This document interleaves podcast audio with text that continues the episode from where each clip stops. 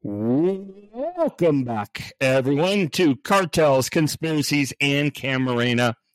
I am Jack Llewellyn. We've missed two weeks in a row, for which I apologize. Uh, it saddens me when I don't get a chance to do these every week.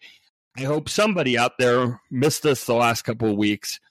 Wish I could tell you good stories. I was out doing investigations, meeting with interesting folks. Um, the truth of the matter is, is I had part one of a two-part oral surgery program, and the day job that I have that allows me to do this podcast and the newsletter and other things as a hobby required my attention. And so rather than putting something together, it was a little bit haphazard. I decided to wait until I could come back and do something appropriate. So I'm back. We're going to try and put a couple of episodes in the can, as they say, and uh, hopefully we won't miss many more going forward. So now, where were we when we left off? And some of you may be saying, "Hell, I don't remember. That's been a couple of weeks." Well, what we were doing is we were looking at some current day issues surrounding the cartels Mexico, the United States. You know, we'd moved on from a renewed discussion of the Camarena case, and we were looking at these modern day issues. And the real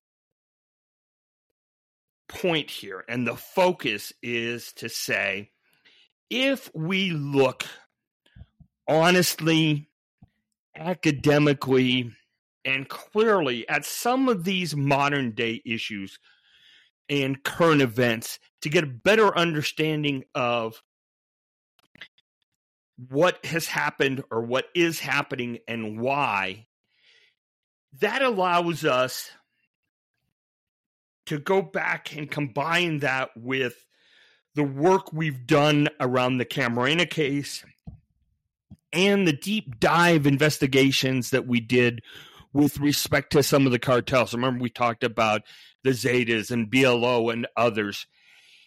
We put all that together, and we might actually have a history of Mexican cartels that is more comprehensive and goes beyond what we've commonly seen in TV and other places, places such as Narcos Mexico, and differs from them both in depth and in scope. So that's the goal here. That's the thought process. We are going to talk today about guns.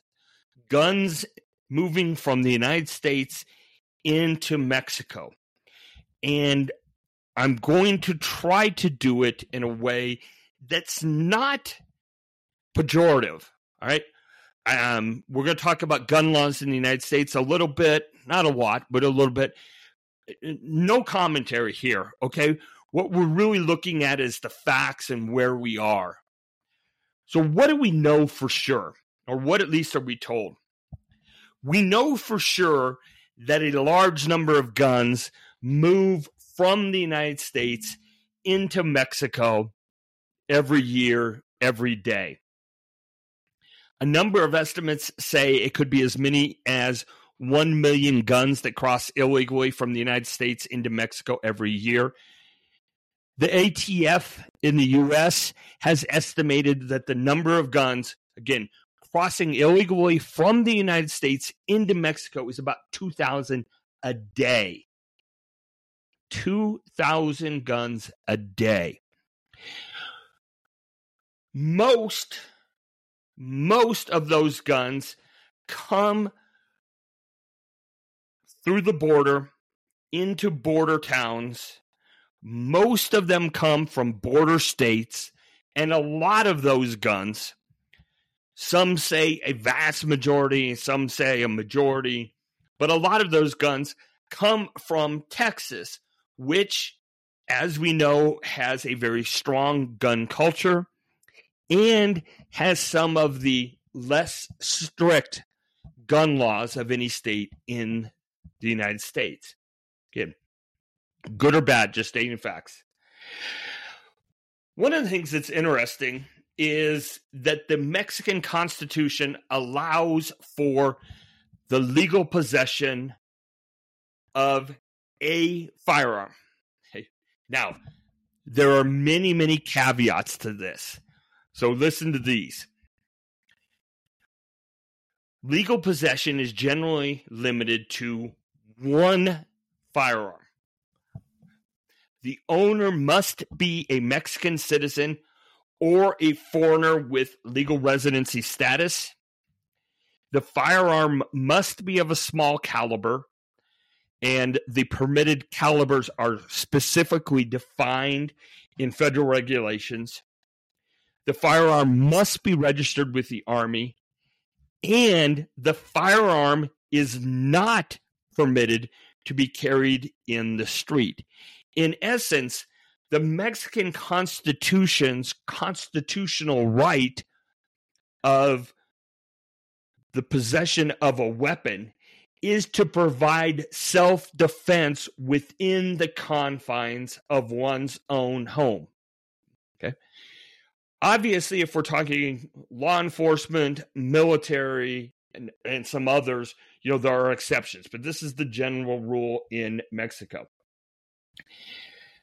Mexico is a nation of about 130 million people, and it has apparently a single store that is legally permitted to sell guns. And I looked again because I couldn't hardly believe that this is true, but apparently it is. If somebody knows other stores or knows why this is incorrect, please let me know. But apparently, the one store that's permitted to sell guns is located on a military base in Mexico City.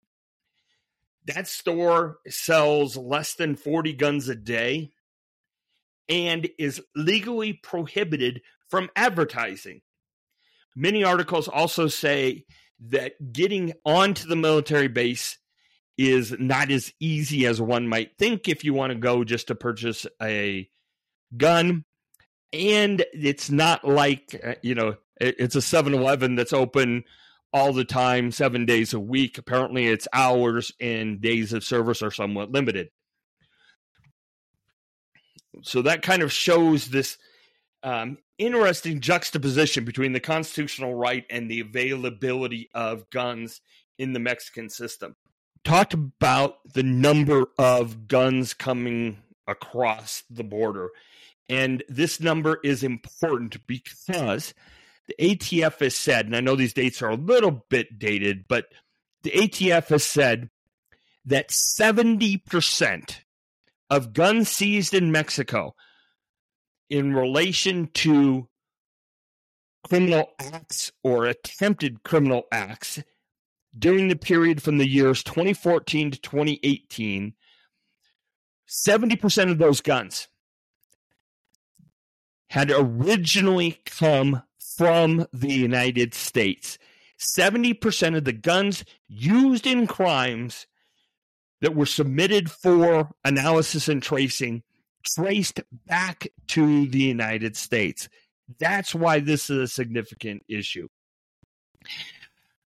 There was an interesting article that um, talked to and interviewed a Carlos Pena Ortiz, who is, or at the time of the article was, the mayor of the border town Reynosa, which is interesting because it sits again right across the border and is about 10 miles away from a Texas gun are legally permitted to buy guns. Pena Ortiz, the mayor again, is quoted as saying, We are having a problem with high caliber military weapons. We know that most, if not all, of these high caliber weapons are coming from the United States, and a significant amount are likely coming from Texas. The financial incentive to smuggle weapons into Mexico is high, and purchasing them in Texas and driving a few miles is too easy. He's quoted in the article as saying that he personally had seen many uh, military styled weapons, uh, such as or weapons that are styled after AK 47s that were purchased relatively cheaply in the United States for between five hundred and a thousand dollars that are then taken to Mexico and can be resold for three, four, or even more times that value. So there's a heavy incentive, a financial incentive, right? And what that does, if you think about it, this legal inventory of a wide variety of guns in Mexico that can legally be accessed by Texans and, and visitors, and this very lucrative secondary market has resulted in many Mexican border towns, including some that are the violent ones, right? Ciudad Juarez. They've literally been flooded with guns. Uh, Grillo, who's a, uh, a reporter and author who's done a lot of work on um, cartels and drug trafficking in Mexico, Great guy, by the way. Uh, if you if you see his stuff, please look at it. Um, but he wrote a book that talks about some of these issues, and in his book, he talks to a trafficker, and he says in his book, the trafficker thought gun shows in Texas were illegal because of how easy it was to get a hold of powerful firearms. They enter gun shows in places like El Paso and buy firearms from alleged collectors who are selling all kinds of guns without asking for any documentation. The trafficker said, um, There are some people with clean records we send to El Paso or Tucson to legally buy guns or ammo in small quantities, and then we traffic them little by little. But he went on to say the real firepower we get it from dealers who have permits to sell military grade weaponry. He said they also buy heavy heavy weaponry, that's a quote, heavy weaponry from private security agencies or even members of the US military. And this has to make sense, right? If you think about the idea that those in Mexico that would be interested in obtaining this heavy weaponry are likely to be cartels or cartel affiliates. What do they have an abundance of? Cash, right? So the idea that they could pay a, a, you know exorbitant amounts for this heavy weaponry and pry it from the hands through through the money, the financial incentive from private security agencies or even members of the US military is something that we should not discount. I was going to talk a little bit about uh, the Fast and Furious legacy and and Operation Fast and Furious, um, but I don't want to go too far into it. There is a gentleman who has a great deal of personal knowledge of the Fast and Furious operation, who has written a book that will be released, I think, almost any day now. This podcast and talk about Operation Fast and Furious once his book is out and I've had a chance to read it and maybe then ask him intelligent questions. So I don't want to talk about it too much. But when the issue of guns going into Mexico is discussed, almost always there is at least some discussion of Operation Fast and Furious. And in a very brief synopsis Operation Fast and Furious was a program running basically from 2009 to 2011 where illegal gun sales were allowed to be completed and transacted. And the idea was that the guns would then move to buyers, uh, you know, to use the, the colloquialism, bigger fish downstream. The problem, amongst others, was that authorities weren't able to keep track of these guns very well. And as a result, um, guns ended up in the hands of some people that shouldn't have had them. And some of those guns were also involved in the death of uh, a federal agent. We will talk about all of that a little bit later.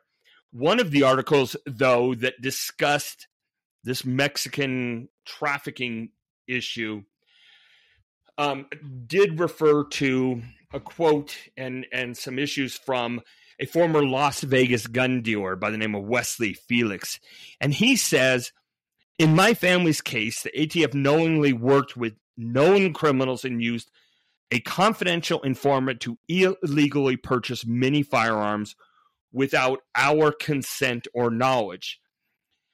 He went on to say that his store was targeted because it sold class 3 weapons including machine guns, short barreled rifles and shotguns, and silencers.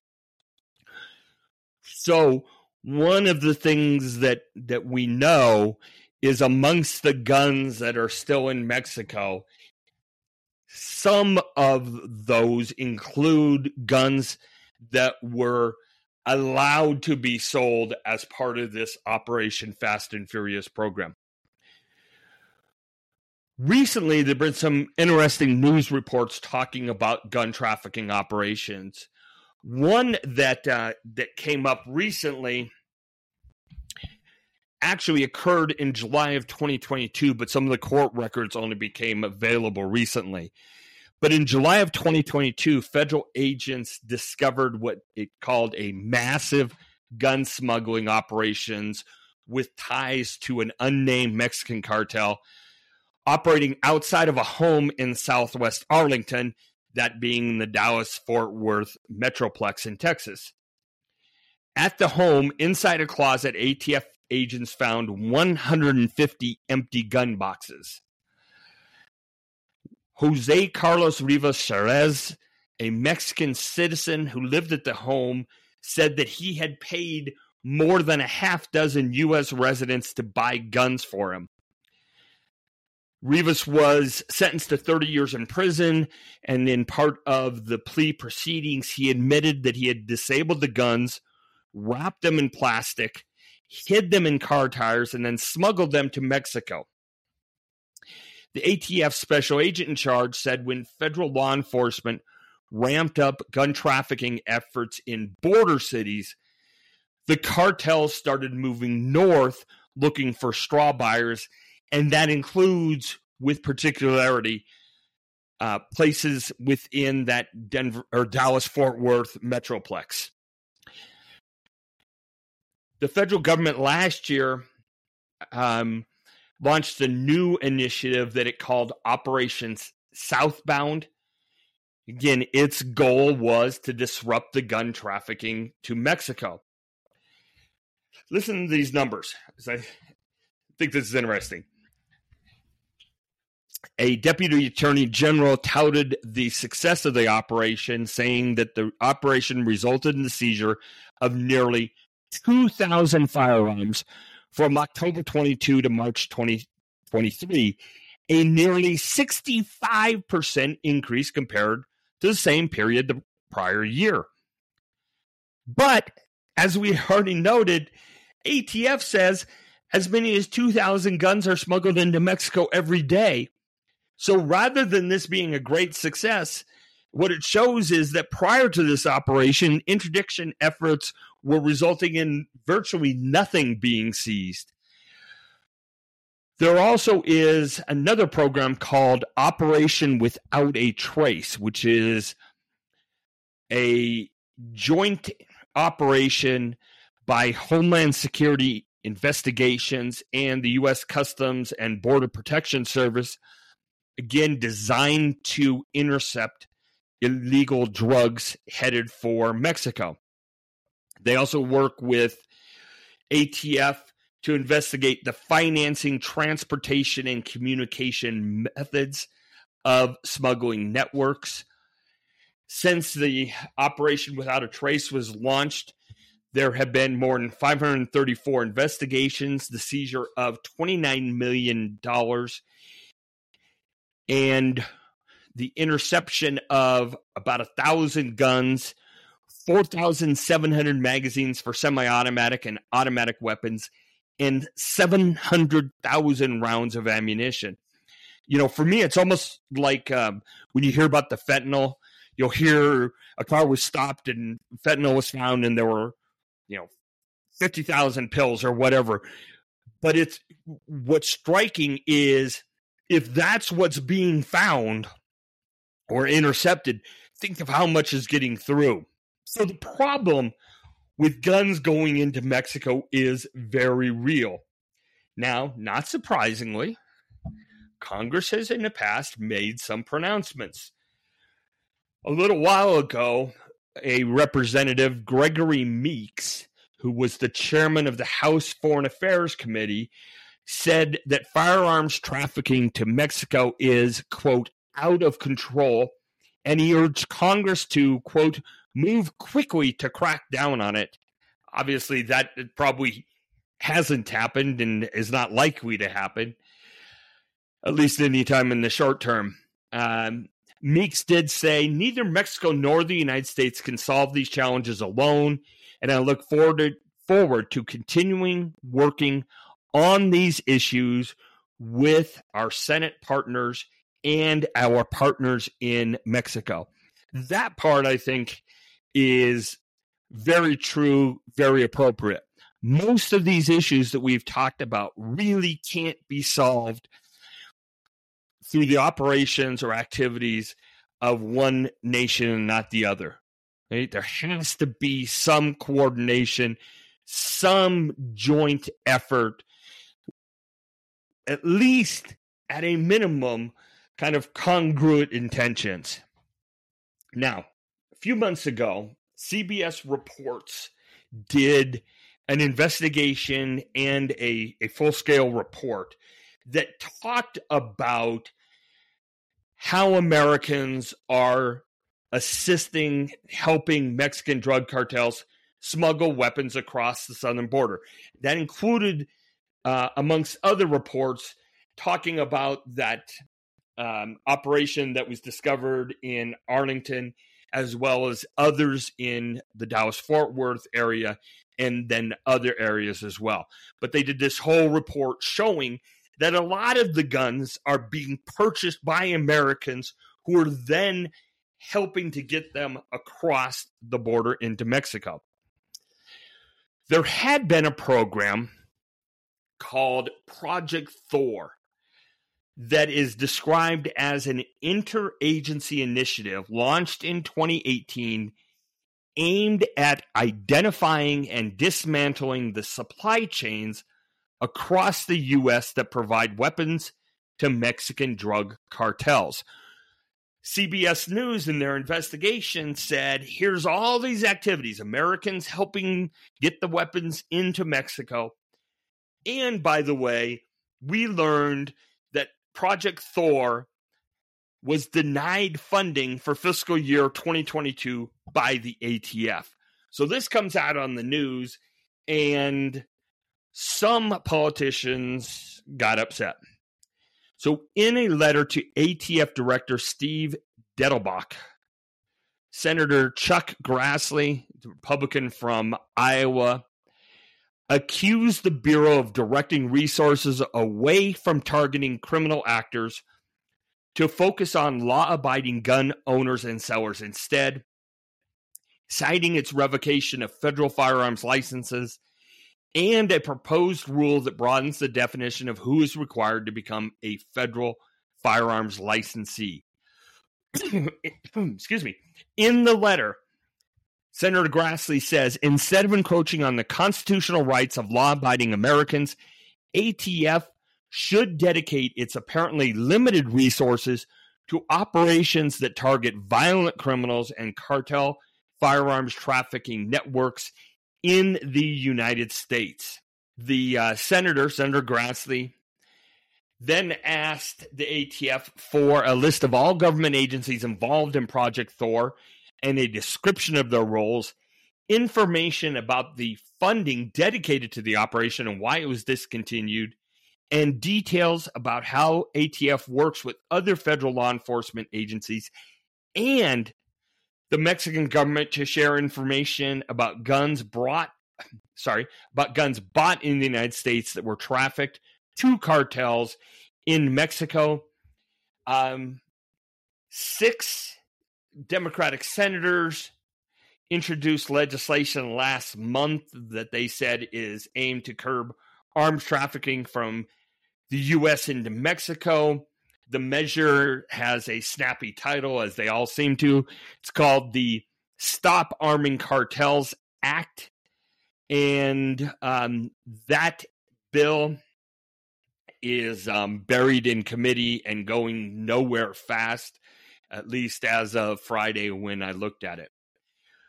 If you read the newsletter the last couple weeks, you know, and it, it probably saw it on the news, but recently, Secretary of State Blinken, Secretary of Homeland Security Mayorkas, and Attorney General Garland traveled to Mexico, met with their Mexican counterparts for discussions that focus primarily on drugs and the fentanyl problem, but also dealt with um, the illicit firearm trafficking that we've talked about. At a press conference after one of these meetings, Attorney General Garland said, We in the United States well understand the dangers of the military grade weapons that are being trafficked to Mexico. They are a serious danger to the United States and a serious danger to Mexico because they defend the cartels. So we'll, we will do everything in our power to stop the unlawful trafficking of weapons to the drug traffickers as part of our fight to break up every link in the chain of the drug traffickers. Uh, he then went on to highlight some of their successes and it specifically pointed to the arrest of seven people in Texas who were charged with um, buying more than 100 guns that were trafficked in Mexico. And he also talked about the benefits and, and the successes of Operation Southbound. Secretary Mayorkas Mayorkas um, also said that Homeland Security was working with its Mexican partners and sharing a monthly report on the movement and intended movement of guns bound for Mexico in an effort to facilitate joint operations and investigations. And he said that as a result of Operation Without a Trace, which we've talked about, um, the interdiction of firearms has risen by more than 44% in the last year, the secretary said as mentioned earlier, seizures of guns, seizures of narcotics are all great. The real question is how I don't think there is anything to suggest that even if interdiction is being more successful, there is a material decrease in the amount of guns that are moving from the United States into Mexico. Now, you've heard all of this talks about some of the issues, some of the successes and things. But one thing that gets overlooked all the time that I think is critical is the idea of corruption on both sides of the border. As with drugs, most guns move from the United States into Mexico by land through ports of entry, primarily through ports of entry with an abundant commercial traffic, right? So you show up at eight o'clock in the morning going across the border. There's cars, there's trucks, there's commercial vehicles, there's all kinds of things. Your chance of getting caught decreased dramatically anecdotal evidence, as I said earlier, the plural of anecdote is not um, data, but anecdotal evidence suggests that nearly all of the confiscations occur on the U.S. side of the border. That has led many people to suggest that a couple of things are going on.